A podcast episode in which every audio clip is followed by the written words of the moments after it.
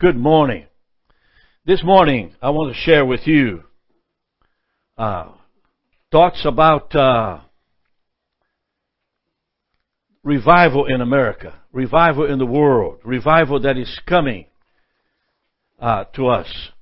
One of the books that uh, I want to suggest to you is called uh, The Supernatural Thread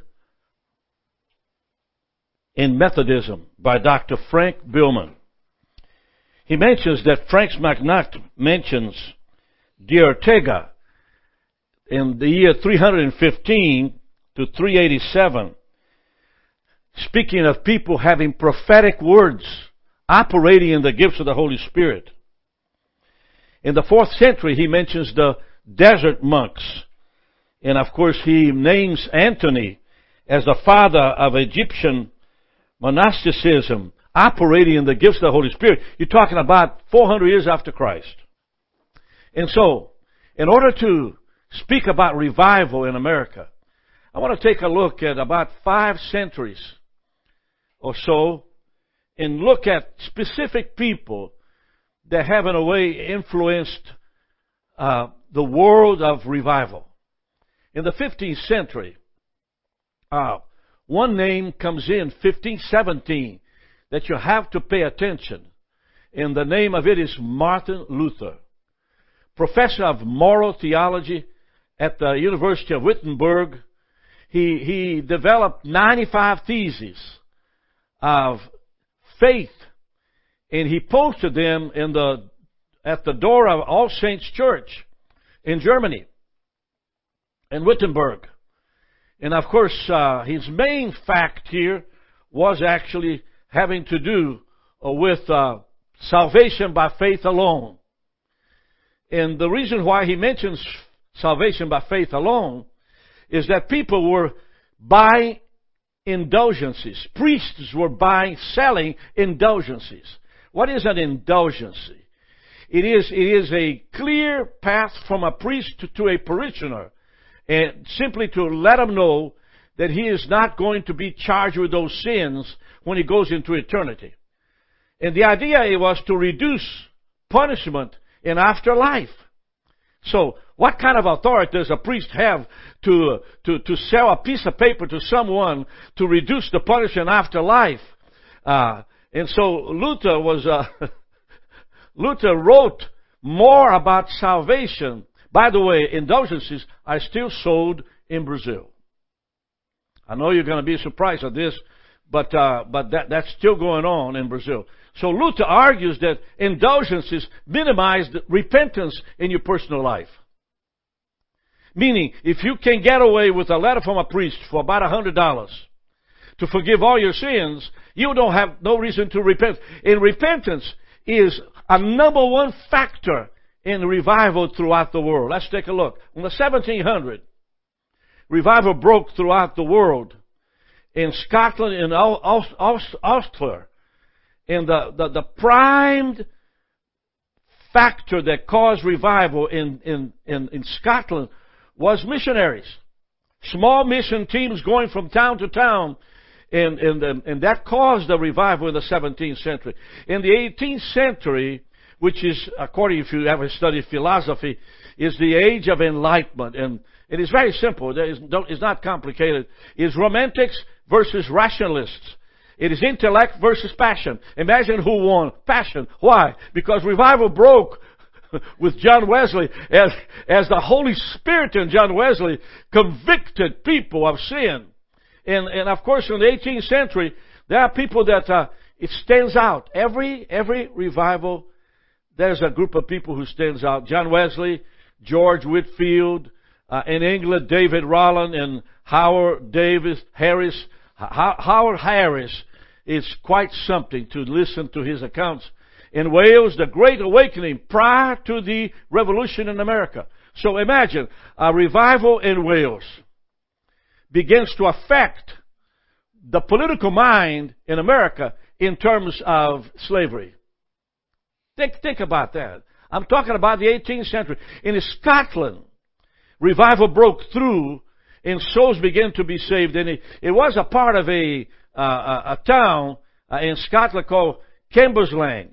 Now, Cambuslang was it started with two priests, two preachers, uh, fighting to get the position. And of course, uh, McCulloch uh, uh, was was one of them, and he couldn't preach worth a flip. McCulloch was not really a good preacher at all, but somehow God began to convict McCulloch that in order to have revival, you need to be regenerated. You need to repent and you need to be changed. It's impossible to have revival when the people of God don't want any change. And so that calls for the, for the first great awakening. There were three awakenings in the world, and this one is 1730 to 1750. And, uh, and of course, uh, it deeply affected the national conscience in America. People began to be, to be moved by God. And, and, and let me say this to you. It's kind of interesting that the borders of Mexico are wide open now for anybody to come in. And that's, and that's really uh, the, the Democratic Party uh, concerned about being fair to, uh, uh to the Cuban Mexicans that are impoverished.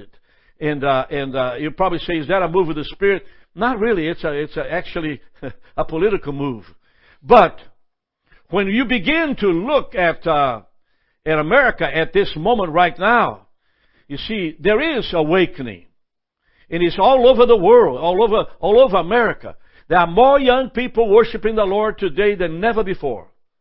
If you look at that aspect and see what we see from a perspective of evangelists, it's amazing what's happened in America. It's almost every day. And so, and so, what brought in the first awakening in America uh, in the in the early 1800s was spiritual guilt, shame of slavery, ignited by feelings against the status quo, and of course that began to change And one of the denominations that seemed to be more impacted than anybody else was again, again, Methodism. Evangelical revivals broke out in, among the Congregationalists, among Presbyterians, among the Dutch Reformed, the Baptist, the Methodist, and now we come to the 19th century. Revival was based on, in Britain, revival was based into the Bible, the cross, the work of the Spirit, the gifts operating in the person of John Wesley. Australia, Methodism grew and developed to grew 72% between 1857 to 1864. And the, the men involved were R.A. Torrey, J. Chapman, Charles Alexander. In Scandinavia, small groups inspired by home meetings began to change Scandinavia in the revival. In America, in the Second Great Awakening, begun in the 1800s to 1850, Charles Finney, you remember, Peter Cartwright, James Finney. Uh, Charles Finney was 1792 to 1875. They were the key leaders of this second awakening. And uh, what did you see in those meetings? Again, repentance. Change the mindset was the ministry of Charles. If you define Charles Finney, was submission to God's will. Between 1850 to 1900, the third great awakening came from Canada throughout the world. Dwight L. Moody. You remember the name William Booth, which is the founder of, uh, of uh, Salvation Army. Charles Spurgeon, you hear about that name. It was the birth of holiness movement toward Christian perfection. Again, Christian perfection is a basic theology of John Wesley, which involves the baptism of the Holy Spirit. Think about that. And today we are uh, Methodists and we're dividing ourselves because we have decided that the only way that we can actually uh, get along is if we open the door to those that have uh, need, special needs in the sexual area. But you see, we don't speak about conviction. We don't speak about repentance of sin. We are justifying sin, and we're simply saying that uh, you don't have to really confess your sin to come to Christ. You, uh, there's no sin in your life. And so I don't know what to tell you here, But I want to give you an interesting story about a man called Jeremiah Lanphier. And uh, it was in the, in the in the 1900s, early 1900s, in New York City. He was a businessman, and he conducted series of Bible studies and prayer meetings. And uh, in New York, and 6,000 people would come to these Bible studies in New York. Uh, uh it simply said there were 800,000 new converts. Charles, Charles Finney substantiates this uh, about the revival in New York. He says, this winter, 1857 to 1859, will be remembered at a time when the great revival prevailed. It swept across the land with such power that at the time it was estimated that not less than 50,000 conversions occurred weekly. So see, this is just yesterday, 1900s. We're, we're at 2021. So I'm talking about 121 years behind us. And you see the hand of God. From 15 centuries, as you look all the way to the 1900s, if you study very carefully uh, uh, this situation, you're going to find interesting things here. Let me let me get to my to my notes just a moment. Uh, first,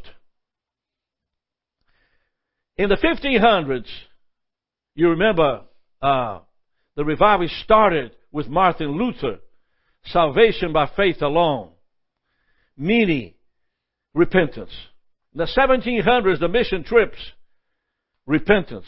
In the 1800s, intellect versus passion, you know, the age of enlightenment, you have the revival, Canterbury and McCulloch. I've mentioned McCulloch to you in regeneration, repentance, regeneration. And, uh, and of course the 1800s, the national conscience, forgiveness, change of direction. And of course when you get to the 1800s, submission to the will of God. Uh, uh, how do you begin to see a thread in, in this great revival in America, what's propelling? What is the first thing that happens? What is the common denominator in, in, the, in American life and all the revivals throughout the world? Number one is repentance. Notice that uh, the left, the far left, is suggesting that sexuality it, it is bona fide and verified by two doctors from a university in the north of America that simply defined homosexuality. And so, meaning the justification of sin and not being sin is now in the hands of Methodist bishops they have decided that this is not sin and this is sin, when in fact, uh, sin is, a, is something that the Holy Spirit convicts. And when there is no conviction, then there's no repentance. If there's no repentance, there's no kingdom. If there's no kingdom, the church is dying. So, how do you, how do you define repentance? Feelings of contrition, regret for past wrongs. And so I want to before I move into the second factor. First one is repentance. I want to go to John chapter 3, and I want to explain to you one of the major passages that now is used by television pastors, especially the large ones. You know, the bigger the ministry is implying the ones that will not read this passage right. In other words, if you have $50 million in, in, in gifts a year, you will ignore this. And uh, I'm not saying that that's the case overall, but I'm saying to you that among the traditional churches, there's a great movement to ostracize and to minimize the work of the Holy Spirit. So let's take a look. Uh, it's, it's, it's, it's in John chapter 3 verse 5 to 8. Jesus answered and said, Verily, verily, I say unto you, except a, a man be born of water and of the Spirit. Now, born of water speaks of natural birth, not baptism.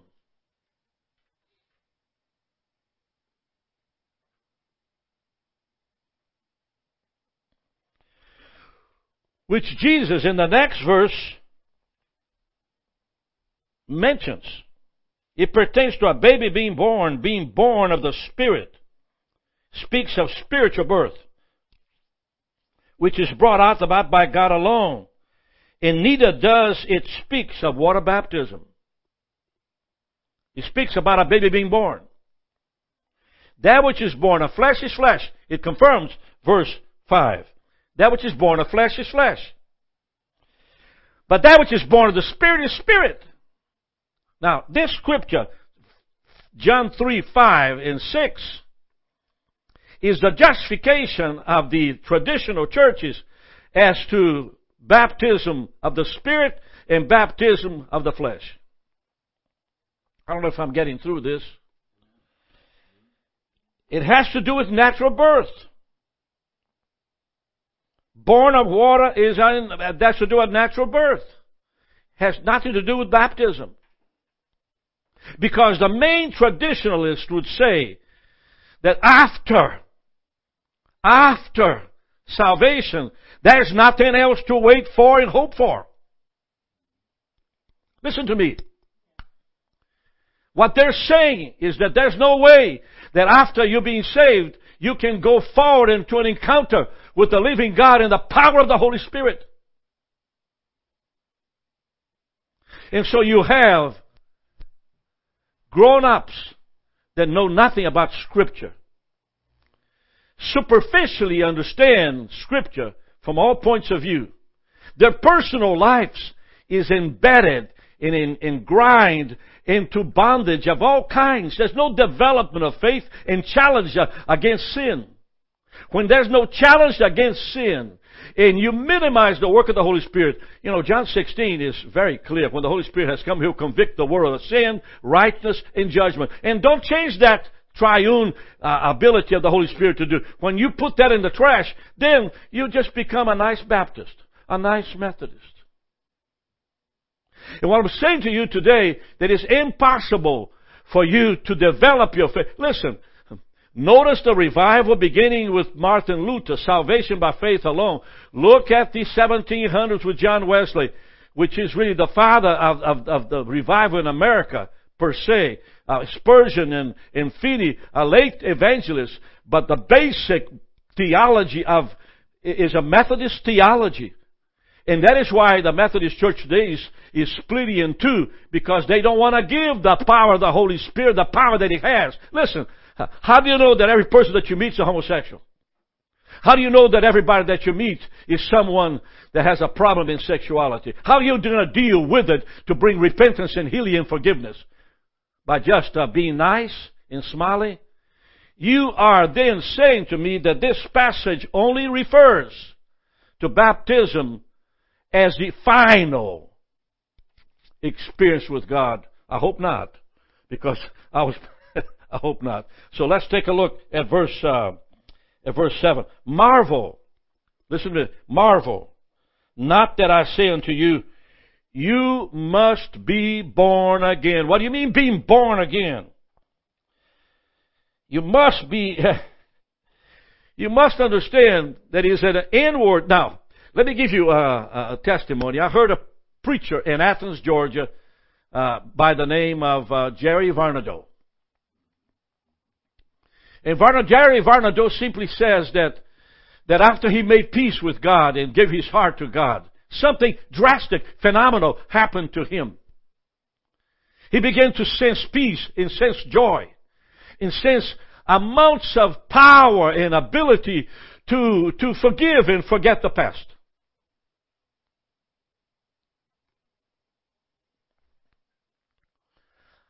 Are you telling me that that's the end of it.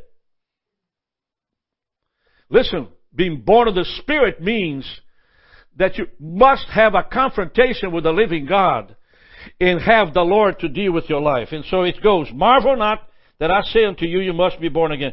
The wind blows where it listeth, and you hear the sound thereof, but cannot tell from where it comes or where it goes. So is everyone born of the Spirit. What it says is this presents the way in which Jesus explains being born again experience. He likes it unto the wind, which comes and goes, but it's impossible to tell exactly how. I don't know how in the world I was changed when I had an experience with the Holy Spirit.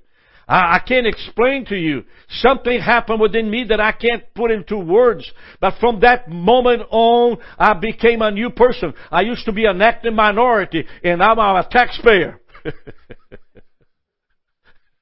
I used to be a boy from Brazil. Now I'm empowered Holy Spirit preacher. I used to be a rejected, tormented young man, and now I'm, you probably say, Rick, but uh, you still have some of the, some of the ramifications of that. You never get away with all of that out of your life, especially when you experience what I have experienced uh, as a, as an ethnic minority in the Methodist Church. But I can tell you that 99%, 0.99 of my life I have spent in bringing people to Christ. So does, does, does repentance is necessary? Yes, it is.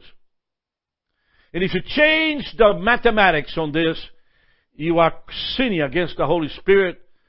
And I believe that uh, in North Georgia there's a bishop who has sinned seriously against the Holy Spirit. Now, second, repentance for sins of the nation. You have to repent yourself, but then you have to repent for being in America, living in America today.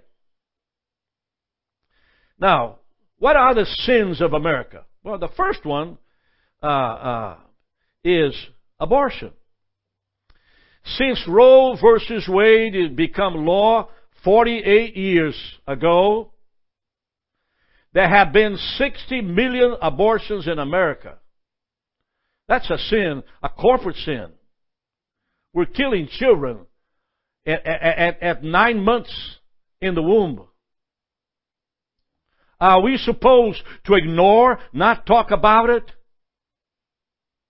Do we give the left the ability to do whatever they want? I think, I think, I think when it involves 60 million children, we need to come to God and ask Him to, re, to forgive us for being a part of it. I, I would say that if you want abortion, you can have it somewhere else. Uh, get away with it. I'm not going to stop you from having it but don't use my tax money for it. Number two, pornography. In 217, this, this data comes from 217. 91 billion, 980, 222, 5, 2025 million views of videos of pornography in America.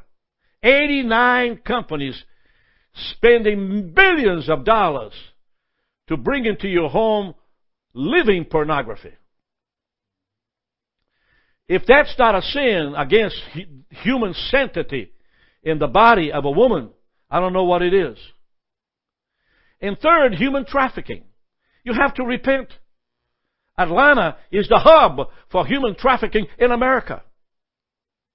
As we speak about open borders, human trafficking is just crossing the line into America by the thousands at this very moment. And we think that's political.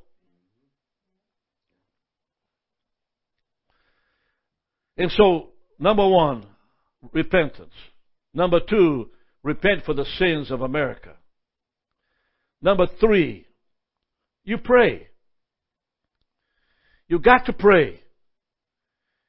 You got to pray. No, no, number three, let me just go into number three. Is you have to confess your sins. So let me, me clarify my, my, my, my, my details here. Number one, repentance. Number two, repent for the sins of the nation. Number three, confess your sins. Unconfessed sins leads to spiritual stagnation. 1 John 1 9 says, If we confess our sins, He's just and faithful to forgive our sins and cleanse us from all unrighteousness. And so confession is very important. Take the cup, take the bread, and confess to God that you have sinned against Him. You do that as much as you eat every meal. Do it daily, daily before the Lord. The next is confess Christ publicly.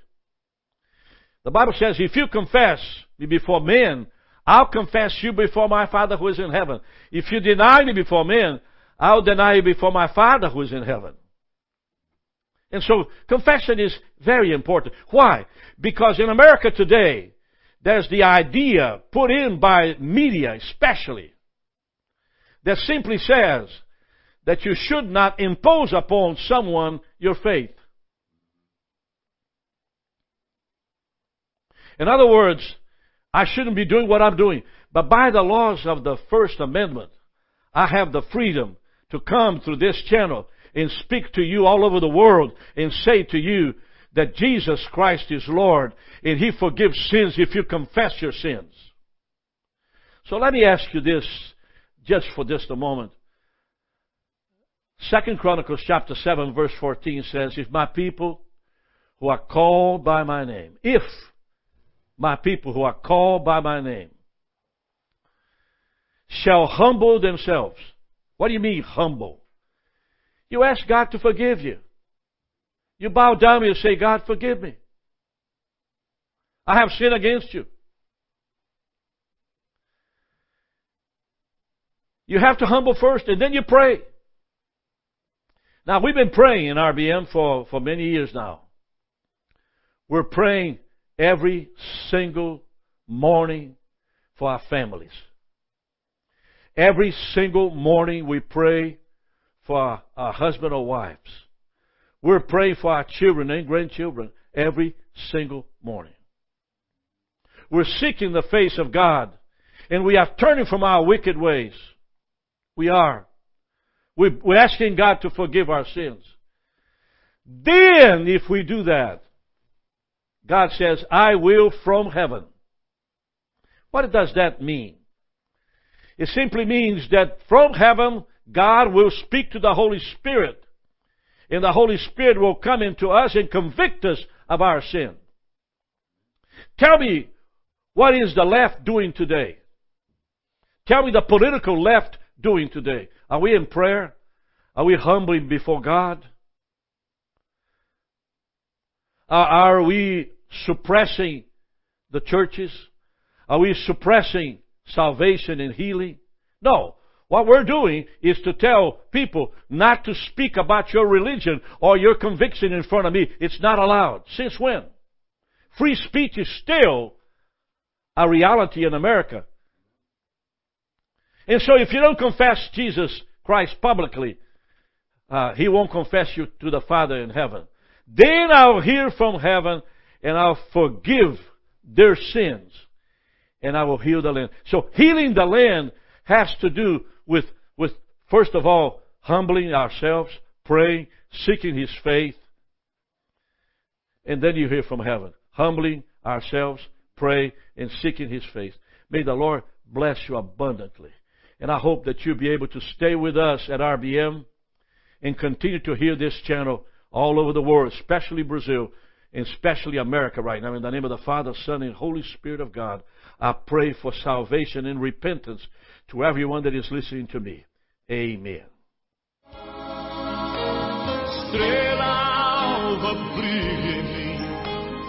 Brilha a luz que inunda o meu viver.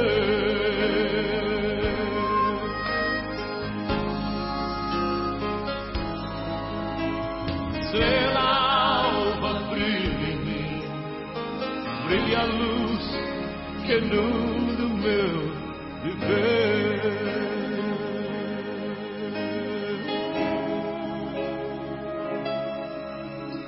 Estrela alva brilha em mim, brilha a luz que inunda.